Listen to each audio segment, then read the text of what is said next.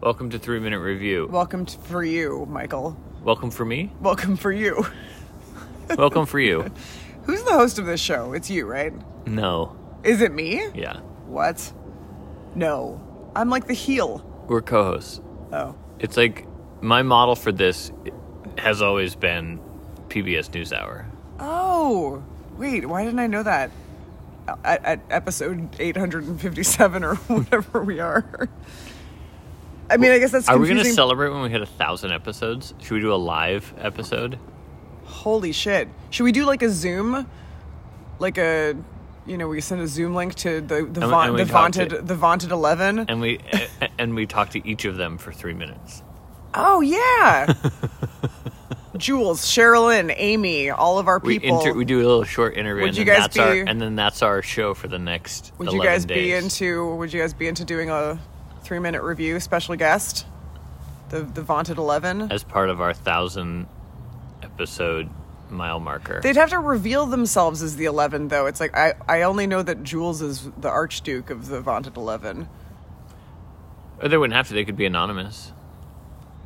But how would we do a review with them if they're anonymous? Well, it'd be their voice, but they wouldn't have to say who they We are. could scramble their voice like when they're doing Oh, those. I've when- never done that. Like I the would- I would like documentary to- cop shows. I would like to figure out how to do that. If anyone wants to remain anonymous, I wonder if we have a criminal who listens to us. I mean, probably. Yeah. You mean like as their profession, or do you just mean someone who has committed a crime?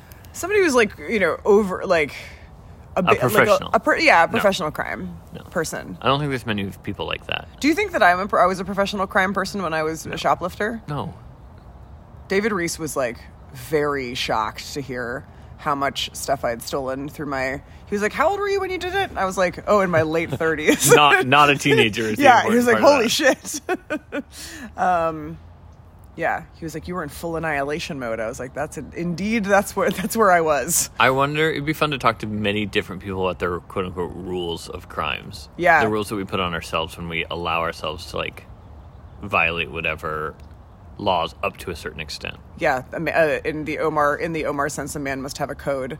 David's code when he was a, sh- a young shoplifter, when he was in his uh, teens, was that they, uh, him and his little shoplifting gang could only shoplift things that they couldn't buy legally because they were too young. So it was like cigarillos and dirty magazines. Oh, and pyrodex. And what? Pyrodex. What's that? synthetic gunpowder? You have to be 18 to buy it.